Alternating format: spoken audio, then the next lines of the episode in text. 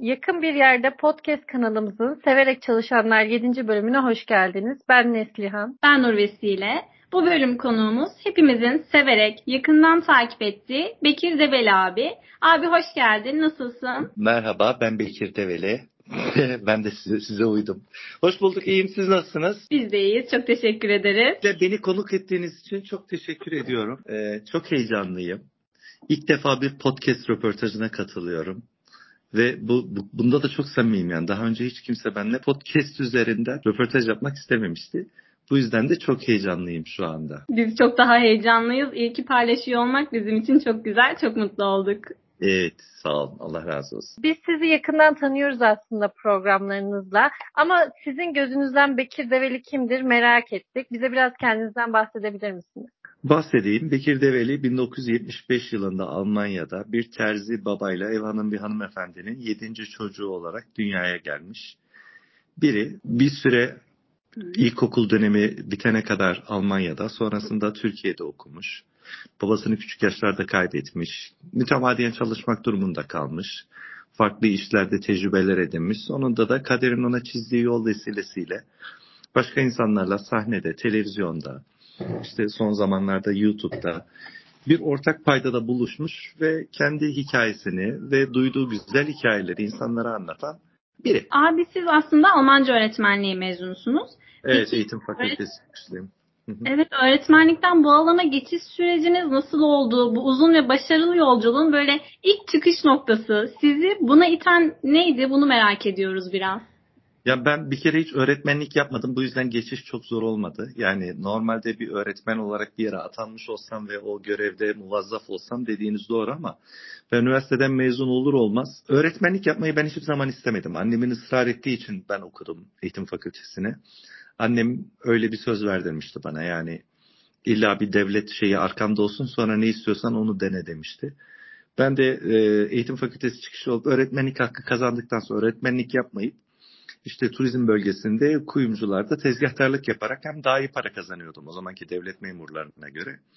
Hem de daha özgür bir iş yapıyordum yani memur değildim. Aslında böyle başladık. Sonrasında işte bu Cem Yılmaz'ın stand-up'ları falan başlayınca bunun böyle küfürsüz ve argosuzunun e, bu ülkenin inanan insanlarına yani küfürle, argoyla e, muhatap olmak istemeyen, e, helal daire içerisinde gülüp eğlenmek isteyen insanların bu, bu alanda bir eksiği olduğunu e, fark ettik. Sonra biz de bir böyle bir gösteri yazdık. Önce çok amatör başladık. Yani amacımız hurra böyle bir gösteri yapalım da işte televizyonlara çıkalım meşhur olalım. Böyle değildi yani. Ya bak bunun böylesi de yapılır. Biz de öyle kafamıza göre yaptık demek için ama çok ilgi gördü. Sonra işler tamamıyla bambaşka bir şey boyuta geldi. Ne oluyor ya demeye kalmadan da burada bulduk kendimizi işte. Peki abi siz de zamanında yapmışsınız ama şu anki programlarda e, ve komedide İslam çok fazla ele alınıyor. Siz bu içerikler hakkında ne düşünüyorsunuz? Ne ölçüde nasıl ele alınmalı sizce? Yani şöyle neyin mizahı olur neyin mizahı olmaz öncelikle bu anlamda. Mesela bir konuda mizah yapabilmeniz için o konunun e, o konuya hakim olmanız gerekiyor. Doğru mu? Mesela ben şimdi desem ki Nur Vesile bize gece kulüpleriyle ilgili şakalar yapsın desem bir tane bile şaka yapamaz Nur Vesile çünkü hayatında hiç gece kulübüne gitmemiştir. Ya da hayatında hiç kumarhaneye gitmemiş bir insana kumar üzerinden şakalar yapmasını istemek beyhude bir çabadır. Çünkü o da yapamaz. İnsan bildiği şeyin mizahını yapar. Burada temeldeki sorun bence İslam'ı bilmeyenlerin, fıkıh bilmeyenlerin, e, İslam üzerinden şaka yapmaya kalkması. Tabii böyle olunca da e, bu ülkede kendini muhafazakar olarak kodlayan, tanımlayan insanların tepkilerine hedef oluyorlar ki bu çok normal değil mi? Dolayısıyla bir, burada birinci önceliğimiz sadece dini içerik değil. Her neyin mizahını yapıyorsak o mizahını yaptığımız şeyin içeriğine ve künhüne vakıf olmamız gerekiyor. Bilmediğimiz bir konunun mizahını yapıyorsak mutlaka yanlış bir suya dalarız, maksadını aşan bir şey söyleriz ve ya kalp kırarız ya tepki çekeriz. Dolayısıyla günümüzde yapılan e, din odaklı mizahın e, öyle bir şey var, öyle bir sıkıntısı var. Yani din bilmeyen, fıkıh bilmeyen ne günahtır ne sevaptır, Peygamber aleyhisselam kimdir, e, peygamberlik, nübüvvet neye tekabül eder? Bu konuda net fikri olmayan insanların kalkıp mizah yapması ya da sümaşa Cenab-ı Allah'ın üzerinden bir mizah yapmaya kalkması e, bunlar tabii ki çok istenmeyen şeylere şey bırakıyor insanları. Muhatap bırakıyor. Dolayısıyla e, bir şey mizahını yapıyorsak öncelikle onu bilmemiz lazım. Bir insan dini şakalar yapabilir. Bunda hiçbir mahsur yok ki ashab-ı kiramın da kendi arasında şakalaştığı rivayetlerle günümüzde ulaşıyor. Biliyoruz şakalaşıyorlarmış. Hem de ciddi ağır şakalar da yapıyorlarmış birbirlerine ama dediğim gibi onun ölçüsünü bilmek önemli. Öyle derler yani e, mizah zekanın terlemesidir derler. Mesela şu an günümüzde buna şaka diyorlar. E, şaka bence çok e, kısır bir tabir. Yani eskiden buna latife diyorlar. Latife baktığın zaman latif kökünden geliyor. Nedir? Kibar, zarif. Yani yaptığın şaka espri latif olacak. Önce kibar olacak. Ondan sonra komik olacak. Bir insanın mesela şaşılığı, kelliği, kekemeliği, şişmanlığı üzerinden mizah yapmak latife değildir. Çünkü latif değildir. Ne demek istediğimi anlatabiliyor muyum? Latif olmalı yapacağınız şakalar. Efendimiz Aleyhisselatü Vesselam da bu tür latifeler yapmıştır ve hepsi de son derece latiftir. Ee, ben günümüzde yapılan mizahın latif olmadığını düşünüyorum. Ee, temel sorun bu bence. Kesinlikle çok ince bir e, fark var aslında arada. Peki e, bu Müslüman kimliğinizi koruyarak bu mecralarda yer almak nasıl bir duygu? Siz bu konuda çığır açan isimlerdensiniz bizim için ve büyük bir tabu vardır hani aslında işte şey denir yaptığın ibadeti gösterme, söyleme, riya girer.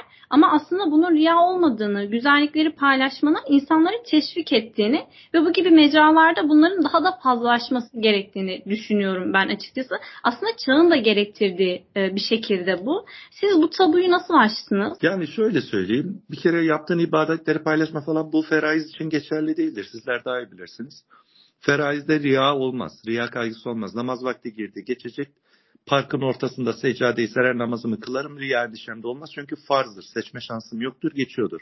Öncelikle bunu bilmesi gerekiyor bunu eleştiren insanın. Bilmedikleri için eleştiriyor. Bu bir. İkincisi ilk zamanlar bizler stand-up yapacağımız yapı, yapıyoruz e, dediğimizde insanlar ne yaptığımızı çok anlamıyorlardı. Yani ben şey diyorum ya inşallah bir 50 yıl sonra gelecek nesiller bizi çok hayırla yad edeceklerdir. Çünkü biz onların aklın ucundan geçmeyeceği bedeller ödedik yani ilk sahneye çıktığımız zamanlar. Neler yaşadık yani anlatsam başlı başına belki bir kitap bile çıkabilir bundan. Çok zorluk çektik, çok sıkıntı çektik. Millet diyor ki işte gülüyoruz bu caiz mi? İşte bir tanesi diyor ki ben güldüm ama kahkaha atmadım bu olur mu? Elini ağzına kapatıyor işte biz gülüyoruz diyor hanımların gülme sesi geliyor böyle olur mu? Ya o kadar sıkıntılarla karşılaştık ki mesela bir tane bir sahneye çıkmıştım erkeklerle hanımlar arasında perde gelmişler ben sahnedeyim. Ya vücudumun yarısını bayanlar görüyor, diğer yarısını erkekler görüyor. Biraz sola diklemesine çekmişler perdeyi. Biraz sola kaydığımda erkekler görmüyor, biraz sağ kaydığımda hanımlar görmüyor. Caiz olması diye perde koymuşlar erkeklerle kadınların arasında. Ben hepsinin hanımını görüyorum sahnede diye. yani çok değişik, çok tuhaf ortamlarda çıktım ama Böyle böyle böyle böyle ol. Burada önemli olan şey olması yani İslam'a uygun olması, şeriatsızlık olmaması. Tabii ki bunun zıttını ben istiyor olabilir miyim? Tabii ki istemem. Ama e, belli ölçülerde de yani Allah'ın helal kıldığında haramlaştırmaya hiç kimsenin hakkı yok. Yani biz de helal daire içerisinde gülüp eğlenebiliriz. Ne var ki bunda yani? Bunu bunu insanlar anlatana kadar göbeğimiz çatladı. Bunu söyleyebilirim yani en kısa tabirle. Çok bedel ödedik hepimiz yani. Ben kendime bakan kısmında bu bedeli ödedim. Dursun Ali Erzincanlı işte Resulullah anlatan bir naatte alttan niye müzik koyuyorsunuz diye bir şiir, e, bir bedel ödedi. Eşref Ziya Terzi öyle orkla, kemanla ezgi mi olurmuş diye bedel ödedi. Hepimiz bedeller ödedik ve ödemeye de devam ediyoruz hala aslında. Eskisi kadar sert şiddet değil ama ödüyoruz. Pardon Bediüzzaman Hazretleri'nin şey cümlesi var ya hani helal dairesi e, geniştir, kefe kafidir, harama girmeye hiç yüzüm yoktur. Siz bunun böyle e, bizim için vücut bulmuş hali gibisiniz gerçekten. Oh, keşke öyle olabilsem. Gerçekten yani Allah razı olsun. Şey oluyor böyle hani o sıkıntıları çekmişsiniz. Hani e, zahmetli işin rahmeti çok olurmuş ya. Bizler için şu an bu kadar güzel örnek olabilmeniz çok mükemmel bir şey gerçekten. Çok teşekkür ederiz şimdi. Ben yani. teşekkür ederim. İnşallah hayırlı bir şey yapmışımdır yani. E, şimdi konuşmamıza enler oyunumuzla devam edeceğiz. Hayatınızdaki enlerle ilgili sorularımız var. Sizden ilk aklınıza gelen olayları anlatmanızı isteyeceğiz. Tamam. Başlıyorum. Ee, e, hayatınızda en heyecanlandığınız olay? Oo, çok oldu aslında ya. Aklınıza ilk gelen. İlk gelen bir yarışma programı teklifi vermiştim TRT'ye ve onun kabul edildiğine dair bir telefon almıştım. Bu beni inanılmaz heyecanlandırmıştı o gün. kabul almıştım yani. O ilk aklıma bu geldi şu anda yani. En keyif aldığınız, eğlendiğiniz an? Motosiklet sürdüğüm an. En korktuğunuz an? En korktuğum an hamam böceğinden inanılmaz korkarım. Böcek ve türü uçan şeylerden çok korkuyorum yani. Böyle üzerime, yüzüme biri yapıştığı zaman üzerime çok tedirgin olurum ondan yani. Gezmeyi en sevdiğiniz yer? Hmm, gezme ya. Yani İtalya'yı çok seviyorum ya. İtalya'da gezmek çok güzel. Bir de Norveç. Aslında çok ülke var da yani bu ikisi ilk aklıma geldi. Ee, takip etmeyi en beğendiğiniz içerik üreticisi? Halis Aydemir'i çok dikkatle ve düzenli takip ediyorum. Ee, ben şey sormak istiyorum abi siz e, her yaş grubuna hitap ediyorsunuz. Kitleniz gerçekten çok geniş. Ben ünlü mamuller ve hacıların çocuğunu mesela hatırlıyorum. Ee, salonda gençler çok büyük bir keyifle izliyor. Ee, yan tarafta aynı keyifle teyzeler ve amcalarımız da bu programı izliyor. Bunu nasıl yakalayabildiniz? Yani bunun bir kimyası var. Şöyle eğer bir sahneye çıkıyorsanız mesela sahneye çıkıyorsanız öncelikle şunu biliyor olmanız lazım. O izleyicilerin içerisinde kadın olacak, erkek olacak, genç olacak, yaşlı olacak. Doğru mu? Ee, öğrenci olacak, çalışan olacak. Dolayısıyla oturup bir şey yazarken sahnede bu bir konuşma da olabilir, bu bir mizah metni de olabilir, başka bir şey de olabilir. Bunların hepsinin oradan pay sahibi olabili olması gerektiğinin bilincinde yazmanız gerekir. Ee, dolayısıyla orada aslında doğaçlıyormuş gibi göründüğümüz birçok şeyi biz daha önceden hazırlanıyoruz. O çalışılmış, matematiği yapılmış, ölçülmüş, biçilmiş bir işin neticesinde çıkıyoruz. Ee, sahneye çıkan insanların çoğu o an aklına geliyormuş gibi çok iyi oynarlar. Ama e, bildiğiniz en komik fıkra bile 5 dakika sürer. Ve insanlar bir fıkraya bir defa gülerler. E, dolayısıyla e, o sahneye çıkmadan evvel biz haftalarca bazen aylarca o bir buçuk saatlik konuşmayı hazırlıyoruz. Hazırlanarak çıkıyoruz yani. O bir matematik hesabı. Peki abi, e, YouTuber'lık üzerine de biraz konuşalım istiyoruz. Siz Türkiye'de bu mecraya en erken giren isimlerdensiniz. 2021 yılında YouTube'un hazırladığı en popüler 10 listesinde Shorts içerik üreticileri alanında Bekir Develi YouTube kanalı ile ikinci sırada yer alıyorsunuz. Bu başarının kaynağı sizce nedir? Yani şöyle ben bütün bu işin sırrının birazcık samimiyetten kaynaklandığını düşünüyorum. Yani eğer samimiyseniz, olduğunuz gibiyseniz insanlar sizi severler. Olduğunuz gibi. Yani şöyle genelde baktığınız zaman televizyonlarda çok meşhur insanlara genelde çok doğal adamlardır meşhur olanlar. Mesela İbrahim Tatlıses çok doğal bir adamdır. Size uyar ya da uymaz. Seversiniz ya da sevmezsiniz. Ama doğaldır. Olduğu gibidir. Mahmut Tuncer öyledir. Son zamanlarda çok konuşulan mesela Dilan Polat çok doğal biridir yani. Anlatabiliyor muyum? oynamadığını hissederseniz baktığınızda evet bu adam üç aşağı üç yukarı bu dersiniz yani. Ya da ne bileyim aklıma kim geliyor başka? Müge Anlı bence çok doğal bir insandır yani. Size uyar ya da uymaz ama doğallık satan şey. Yani şöyle anlatalım. Şu an gittikçe izleyiciler daha tecrübeli izleyicilere dönüştü. Mesela siz benim annemi bir iki kamera hilesiyle kandırabilirdiniz. O sizin samimi olup olmadığınızı anlayamayabilirdi. Ama beni kandıramazsınız ben 45 yıllık televizyon izleyicisiyim. Değil mi? Yani bir oyuncu 10 yıllık oyuncu olabilir ama bu adam 30 yıllık izleyicinin karşısına çıkıyor. İzleyici de en az onun kadar tecrübeli. Artık e, samimiyet yani bir insanın gerçek mi değil mi? E, bunu çok çabuk ayırt edebiliyor izleyici ve samimi olanları tutuyor. Ben ben oynamadığımı düşünüyorum. Samimi olduğumu düşünüyorum ve bu da insanlara sıcak geliyor. Bence işin sırrı bu. Peki YouTube kanalınıza aldığınız konuklar içerisinde size en çok etkileyen isim kimdi? Hikayesi hangi noktada sizi etkilemişti? Yani farklı hikayeli de insanlar aldım ben. Ee, en çok etkilendiğim Muhammed Emin Yıldırım'dı. Onunla 30 bölüm üst üste Herkes için Siyer diye bir iş yapmıştık o 30 günlük yolculuk beni çok etkilemişti mesela. O, o ondan çok etkilenmiştim onun anlattıklarından, efendimizin hayatından, o bilmediğim nüanslardan, detaylar beni o çok etkilemişti. O Ramazan'ın da bereketi vardı tabii. O onu unutamıyorum mesela. O çok etkiliydi benim üzerimde. Peki e, siz de linç kültüründen ekmeğini yiyen isimlerdensiniz aslında. YouTube'da özellikle linç kültürü farklı bir boyuta geldi. Siz bu konuda ne düşünüyorsunuz? Yani insanlar ekstra bir linç ediyor her şeyden. Eskiden farklıydı diyorsunuz aslında siz ilk başladığınızda ama şu anda bambaşka. Her şey eleştirilebiliyor. Giyinişi, duruşu, kalkışı gibi şeyler. Hani sizin buna bakışınız nedir? Yorumları sık sık okuyor musunuz ya da nasıl bir e, geri bildirim yapıyorsunuz kendinizce? Eskiden linç eden insanların e, lince yönelten e, sebeplerle bugünkü linç yapan, linç eden insanları linçe yönelten sebepler birbirinden çok farklı. Eskiden linç etmiyordu adam, eleştiriyordu. Anlatınca da kabul edip susuyordu ya da gerçekten hak adına adam kendince bir yanlışı dile getiriyordu. Bugün öyle değil. Bugün e, sosyal medya polisi dediğimiz hesaplar türedi. Bunlar işi gücü e, gayri İslami olduğu düşündüğü görüntüleri, videoları, yazıları, demeçleri bulup yayınlayıp bu şekilde var oluyorlar. Yani bu, bu adamların var olma alanı bu.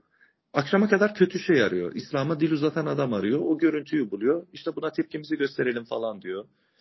Buna tepkinizi gösterdiğinizde işte yorum yazın diyor. İşte bu gönderiyi kaydedin diyor. Bunu yaptığınızda buradan bir etkileşim alıyor bu adam ve bunun hesabı hızlı bir şekilde büyüyor. Ve bizim insanımız Kurtlar Vadisi izleyicisi yani erkeklerimiz severler bu dili. Mesela Halil Konakçı'nın kullandığı dil sevilen bir dildir mi? Adam gidiyor kapalı evet. spor salonunda konferans veriyor yani. Vaazın içeriğine baktığında aslında üç aşağı beş yukarı herhangi bir cami imamının da söyleyeceği şeyler ama üslubu farklı. İşte biz Osmanlı torunuyuz, biz bugün külümüzden diriliriz falan. Allahu Ekber. Bu dil sevilir. Bu dil satan bir dildir.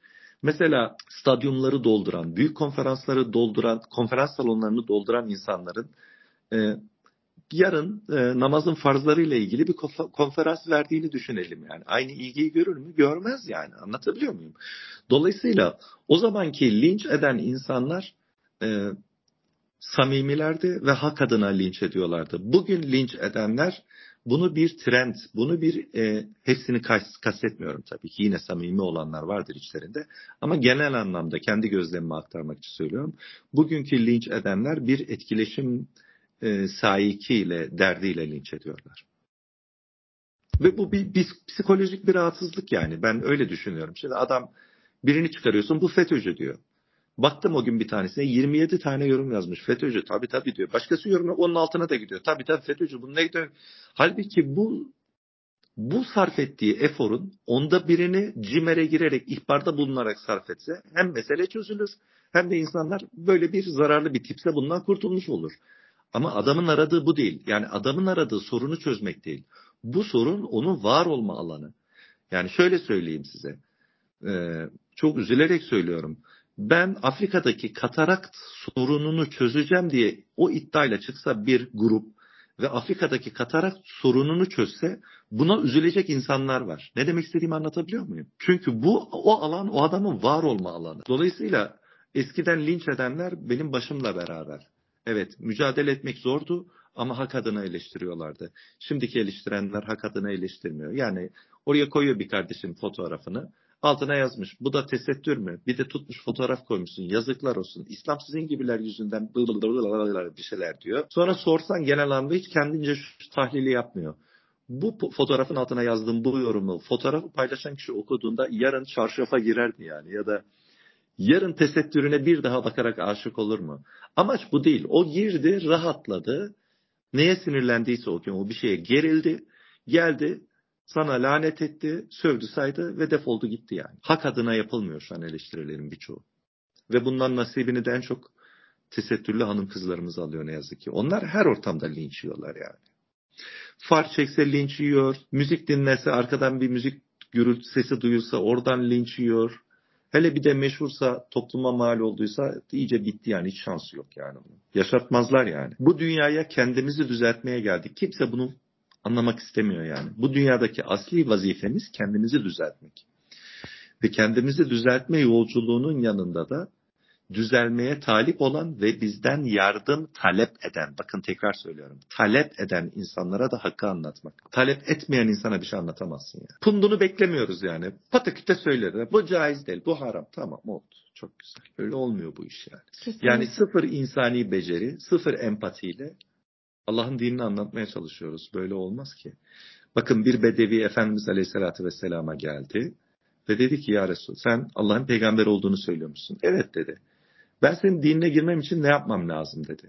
Kelime-i şehadet getireceksin dedi. Tarif etti ve durdu Efendimiz Aleyhisselatü Vesselam. Başka dedi adam. Sonra adam dedi ki Efendimiz Aleyhisselam buyurdu ki işte namaz kılacaksın ve durdu. Adam tekrar söyledi. Başka. Biz o başkayı beklemiyoruz. Başka bir talep etme şeyidir. Arz ve talep bir dengedir. Önce biri talep edecek, onun üzerine sen arz edeceksin ki kıymetli olsun. Biz kimsenin ar- talep etmesini beklemiyoruz ki. İşimiz gücümüz arz. Arz manyağı yaptık. E ne oldu böyle olunca? Şimdi gençlere küçücük bir dini sohbet yapmaya kalsan ucundan gitsen çocuk diyor ki aman abi bak namaz falan diyeceksen kurban olayım diye hiç o modda değilim diyor. Niye? Bu adamı arz manyağı yapmışız çünkü. Bu adam bir şey istemesini, bir şey sormasını beklememişiz. Her gelen bir şey anlatmış adama. Her gelen bir şey anlatmış. Bizim malımız bu kadar ucuz mu? Bediüzzaman öyle diyor ya. Hangi mücevherat, mücevheratçı zelilane el ovuşturarak dükkanın önünde bağırarak satmaya çalışır mücevherini? Hiçbiri. Bunu patates satan adam yapar. Bizimkisi kıymetler bir mücevherat ve biz bunu bu kadar bağıra bağıra satmamalıyız yani. İnsanların talip olmasını beklemeliyiz. Onlara sormak için fırsat tanımalıyız. Böyle düşünüyorum ben. Ondan sonra da ne olacak bu gençlerin hali Senin halin ne olacak? Sanki genç uzaydan gelmiş. Sen yetiştirdin bu çocuğu. Bu senin çocuğun değil mi? Gökten zembille mi indi? Senin hülasan bu çocuk sonuçta yani. Senin eğitim performansın. Eğer Cenab-ı Allah sana özel bir e, imtihan e, takdir etmemişse üç aşağı beş yukarı senin şeyin bu çocuk. Z raporun yani. Ne olacak bu gençler? Senin halin ne olacak? E yurt dışına gitmek istiyor bunlar. Amerika hayranı. 69'da 70'de yurt dışına giden kimdi? Almanya'daki, Fransa'daki, Hollanda'daki bu kadar gurbetçi ne zaman gitti oraya? E siz de gitmişsiniz abi. Ben niye vatan haini oluyorum? Zina yapma diyorsun çocuğa. E peki verdiğin ücretle bu çocuk helal yoldan yuva kurup buzdolabı, çamaşır makinesi, bulaşık makinesi alıp kirasını ödeyip mutlu mesut bir hayat kurabilecek bir ekonomik e, konjüktür sunuyor musun bu çocuğa? Yok. Zina yapma. Nasıl olacak bu iş? Öyle değil işte. Gerçekçi olmak lazım yani. Kesinlikle. Bir de çok romantize ediyoruz ya biz aslında. Real, realiteden ayağımızı kaydırdığımızda da bu ipin ucu kaçıyor bence. Ve tabii şey tabii romantik. Ee, ne olacak bu gençlerin hali? Yani çok geçmiş döneme baktığımızda yine bu konu konuşuluyor. Hani Mısır hierogliflerinde mesela çözülen cümlelere Orta bakıyoruz. çıkmış ya evet. Ne Evet. olacak bu gençlerin hali diyoruz. Ve şu anda yine bunu konuşuyoruz. Peki gerçekten bu mu yani konuşmamız gereken şey diye insan sorguluyor. Yani gerçekten şu an bu noktada mıyız? Eyvah ne olacak bu gençlerin hali mi dememiz gerekiyor? Hayır abi. Yani gençler yaş itibariyle hala fırsatları var, ömürleri var. Bir şeyleri düzeltebilirler. Bence burada temel sorun ne olacak yetişkinlerin hali? Yani neticede bu nesli biz oluşturduk değil mi? Biz yetiştirdik. O çocuklar yetişirken izleyecekleri içerikleri bize çocuklar peygamberi tanımıyorlar. Dinden bir haber. Ne yaptı? Ben soruyorum sana. Hazreti Peygamberle alakalı National Geographic kalitesinde kaç tane belgesel ürettik biz? Yani bana izlediğin ve çok etkilendiğin bir İslami film söyle desek sokağa çıksak 100 kişiye sorsak bu soruyu 80'i çağrı diyecek. Bana iki tane film daha söylesene. Yok. E öyle derler. Ne koydun avcuma ne süreyim yüzüne. Ne yaptın ki bu çocuğa sen? Bir de abi gençlik dönemlerinde de yani hani daha gençliğe yeni giriş döneminde de özellikle genç kızlara işte sen bizim zamanımızda şöyle oldu sen biraz daha geç kapan şöyle yap böyle yap diyerek biraz da soğutarak sonrasında işte ilerleyen ergenlik döneminden sonraki dönemde de e, çocuk soğuduğunda da işte bir şey bekleniyor. Hani kapanmadı, e, dindar değil, şöyle erkek arkadaşı böyle var ama aslında biraz daha en çocukluktan itibaren verilse ve geliştirilseydi bu yeni dönem gençlik özellikle bu halde olmazdı biraz daha. Aynen içi boş yani romantik argümanlarla bir e, bir kitleyi motive etmeye çalışıyorsun. Bakıyorsun adam diyor ki kızlar okumamalı diyor. Kızı okutmayın diyor yani. Kız belli bir yere kadar okumalı. Ondan sonra eğer istiyorsa işte medreselerde devam etmeli diyor. Tamam bu bir tercih. Bunu kabul ediyorum. Bu bir bakış açısı. Doğru tamam. Ama aynı adam hanımına kadın doğumcu ararken kadın doktor arıyor.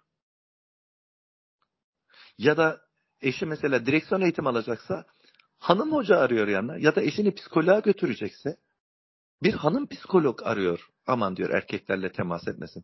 Anlıyorum da sayın hocam hiçbirimiz kızımızı okutmayacaksak bu kadın doğumcular nerede yetişecek o zaman? Kadın vaizeler nerede yetişecek ilahiyat fakültelerinde yetişmeyecekse?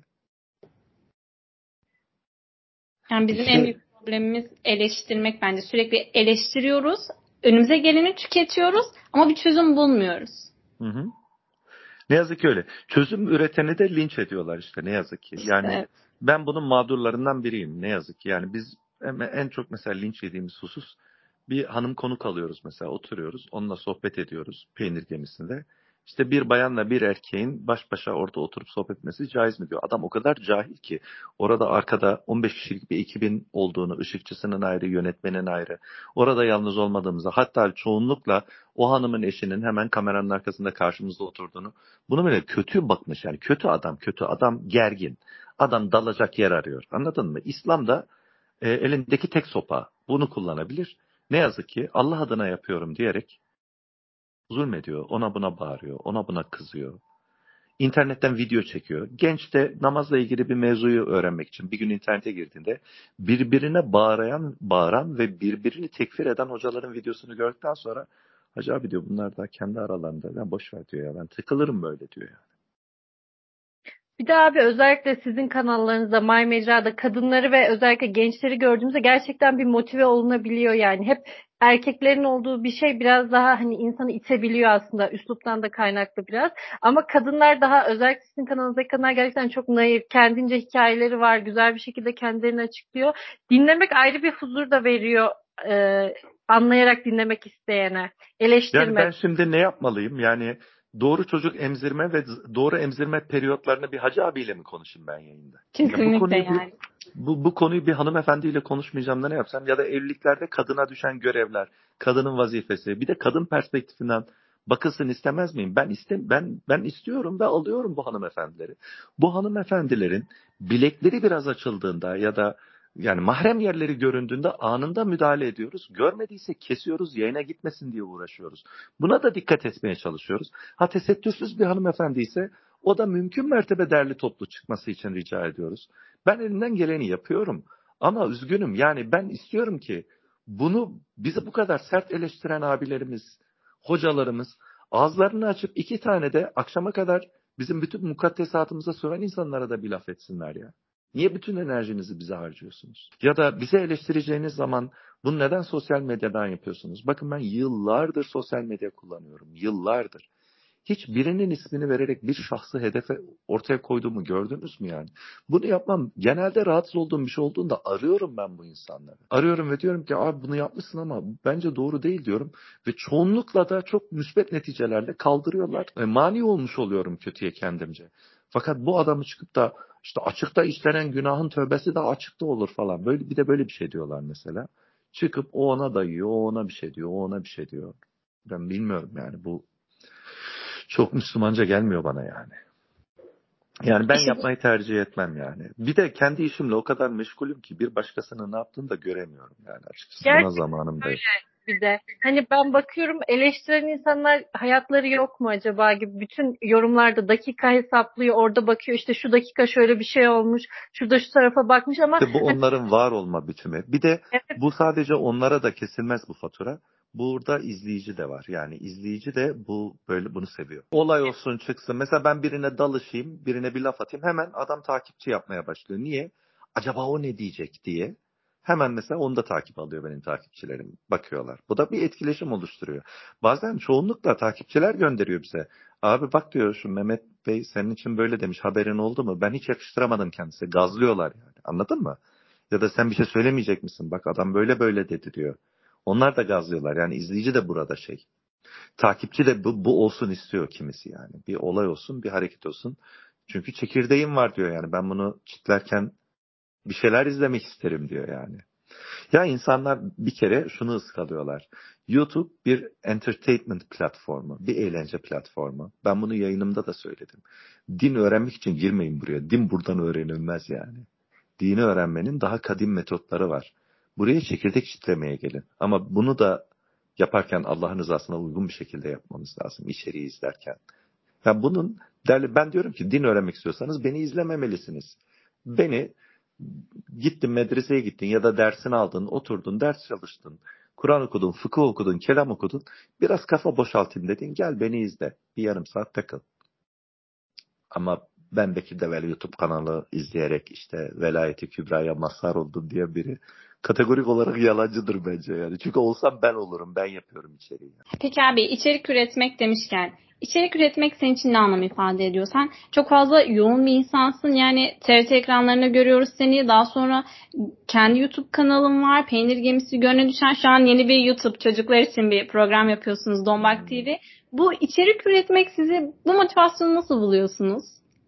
Yani şöyle bir, bir sadaka cariye geleneği var bilirsiniz. Yani ben e, vefat ettikten sonra iyi bir iş, bir şeyler yapmış olarak gideyim istiyorum. Bakın biz YouTube kanalı açtıktan sonra onlarca belki yüzlerce bu tarzda YouTube kanalı açıldı değil mi? Ya buna vesile olabildiysem ne kadar güzel bir şey. Ya da mesela biz bir çocuklar için bir iftar programı yaptım. Türkiye'de ilk defa yapıldı. Mesela Türkiye'de 14 milyon çocuk var. Ne olacak bu gençlerin hali diye bağıran herkes bugüne kadar bu çocuklar özel hiç iftar yayını yapmamışlar. Mesela bu 14 milyon çocuk ailesiyle beraber iftar sofrasında oruç tutsun ya da tutmasın oturuyorlar değil mi iftar sofrasında? Ama televizyonda yetişkinlere özel hazırlanmış içeriği bu çocuklar da izliyorlar. Eğer siz gençler ve geleceğinizle alakalı bu kadar dertli olsaydınız her kanalın iftar saatinde yayınlanan çocuklara özel hazırlanmış bir iftar yayını olurdu. Ben bunu yaptım bu sene. Gelen bütün iftar sunuculuk programlarını reddettim ve kendi kanalımda çocuklar özel iftar yayını yaptım. Ne oldu? Yani belli bir kitle izledi. izledi. Benim istediğim kadar izlendi mi? Kesinlikle hayır. Yani insanımız takdir ediyor ama izlemiyor. Böyle de bir sorunumuz var. Abi çok büyük ihtiyaçta tebrikler. İzledin mi? Yok. Çok güzel işler yapıyorsunuz. En son hangi bölümü izledin diyorum. Hatırlamıyor yani. Ama çok güzel işler yapıyorsunuz. Bizi seviyor, alkışlıyor ama Cem Yılmaz izliyor. Yani bizi seviyor, alkışlıyor ama abi akşam maç izliyor. Bizi seviyor, samimi yani severken de samimi, samimiyetsiz demiyorum. Samimi seviyor ama izlemiyor. E, izlemeyince ben var olamıyorum. Bu çünkü algoritmik bir şey. Bir şey çok tıklanırsa o şeyden diğerlerinin haberi olur. Sistem bunu şey yapar. E, önerir diğer kullanıcılara. Biz seviliyoruz ama izlenmiyoruz. Bu hep böyledir. Yani bizim izleyici kitlemizin de böyle bir şeyi var. Dolayısıyla içerik üretirken şey düşünüyoruz. Aynı sahne içerik üretir gibi. Ben bakıyorum, hikayeyi dinliyorum. Eğer ben istifade ettim, hoşuma gidiyorsa o hikayeyi insanlarla paylaşıyorum. Ee, para teklif edenler oluyor mesela çıkmak için yayına. Böyle asla konuk kabul etmiyoruz. Bugüne kadar konuk olsun diye para aldığım hiç olmadı yani. Hiç kimseden para istemedim. Eğer adamın hikayesini beğeniyorsun, beğen, beğen, beğenmiyorsam, eğlenceli ya da katkı sunacak, insanlara katkı sunacak bir hikayedeyse ne olursa olsun çıkarmıyorum yani. Ben beğeniyorsam, seviyorsam çıkarıyorum. Ben demiyorum ki burası ehli sünnetin kalesidir. Burada dini mübin İslam yeniden. Benim böyle bir iddiam yok ki. Ben kendime bir YouTube kanalı yaptım. Adı Bekir Develi kanalı yani. Anlatabiliyor muyum? Beğenmiyorsan izlemezsin. Git bak yüz binlerce YouTuber var. Git onları izle. Eğer bu kocaman bir sofraysa ben de böyle bir tabak hazırlayarak katkı sunuyorum. Beğenen buyursun yesin, beğenmeyen gitsin. Yani gidene de küs, küs, küsmem yani, üzülmem. Sadece alternatif sunuyorum. Bu çocuk iftar programını ben yaptım. Arkadaşlar şey der mesela, telifini aldın mı, lisansını aldın mı, seneye herkes yapar. Dedim seneye herkes yapsın diye yapıyorum zaten. Ne yapacağım yani? Ben iyi bir şeye vesile oldum, sonra aynısını yapmak isteyen insanları mahkemeye mi vereceğim? Bilakis memnuniyet duyarım ben. Herkes yapsın. Şimdi herkes gördü. Seneye yapacak mısın? Hayır. Herkes gördü biliyorum. Seneye göreceksiniz bak Ramazan'a ulaştırırsak eğer. Birçok programda yapılacak. Birçok çocuk kanalı yapacak bunu. Yani ne güzel benim için ne kadar büyük bir ves- e, mutluluk vesilesi. İyi bir şeye vesile oldum işte ne güzel. Amacım da bu zaten yani. Evet. İçerik üretirken birazcık buna yani doğurgan bir içerik mi? Bir, bir yaraya merhem olacak mı? Bir de yani Cenab-ı Allah bunun ne gereği vardı dediğinde söyleyecek iki cümlem olsun istiyorum yani. Ya Rabbi şunun için böyle olacak diye düşündüğüm için yaptım diyebileyim. Aslında bir derdiniz var. Bunu e, aslında hepsinin başlangıcı belki bu da olabilir sanırım. Hani hepsi buradan doğuyor galiba. Hı hı. Müslümanın bir derdi olmalı zaten yani dertsiz adam bir iş çıkmaz yani. Son olarak yakın bir yerde dinleyicilerine ne demek istersiniz? Yani ne demek isterim? Ee, ortada gerçekten büyük bir yangın var ve nesillerimiz, biz hepimiz bununla imtihan oluyoruz. Ben isterim ki herkes kendini kurtarabilen kurtarsın. Yani kendinize yatırım yapın. Bir sürü psikolojisiyle, bir sürü motivasyonuyla değil, bir cemaat motivasyonuyla hareket edebiliyorsanız mutlaka edin. Ama günün sonunda o kabre yalnız girecek herkes ve herkes kendi sualini, sorgusunu kendi verecek. Ee, Allah'ını seven kendini kurtarsın yani. Kendinize yatırım yapın. Olağanüstü bir mucize beklemeyin. Bir hareket, bir işaret, bir ışık. Bunu beklemeyin. Namaz farzdır. hemen şu andan itibaren ilk farz olan namazı kılıp devam edin. Yani şunu diyorum, böyle de yapmaya çalışıyorum. Ee, bir an önce kendinizi kurtarın, imanınızı kurtarın. Ee, düzgün bir hayat yaşamaya gayret edelim. Az zamanımız kaldı, gidiyoruz. Ee, ben daha dün gibi sizin yaşlarını şu an röportaj yapıyorsunuz benimle. Daha dündü yani o. İnanın nefes alıp vereceksiniz, yarın benim yaşımda olacaksınız. Ve size garanti ediyorum 150 sene sonra hepimiz ölmüş olacağız. Hiçbirimiz burada olmayacağız. Vakit dar, köprüye ev yapılmaz. Burası bir köprü, köprüden geçilir İnşallah alnımızın akıyla temiz, düzgün bir şekilde bu köprüyü geçelim. Herkes de kendince buna gayret etsin. Kendince. İnşallah abi. Severek çalışanların son bölümünde değerli vaktini ayırıp programa katılmayı kabul eden Bekir Develi abimiz ve siz dinleyicilerimize teşekkür ederiz. Bizleri Spotify ve sosyal medya hesaplarımızdan takip ederek yeni içeriklerimizden haberdar olabilirsiniz. Hoşçakalın.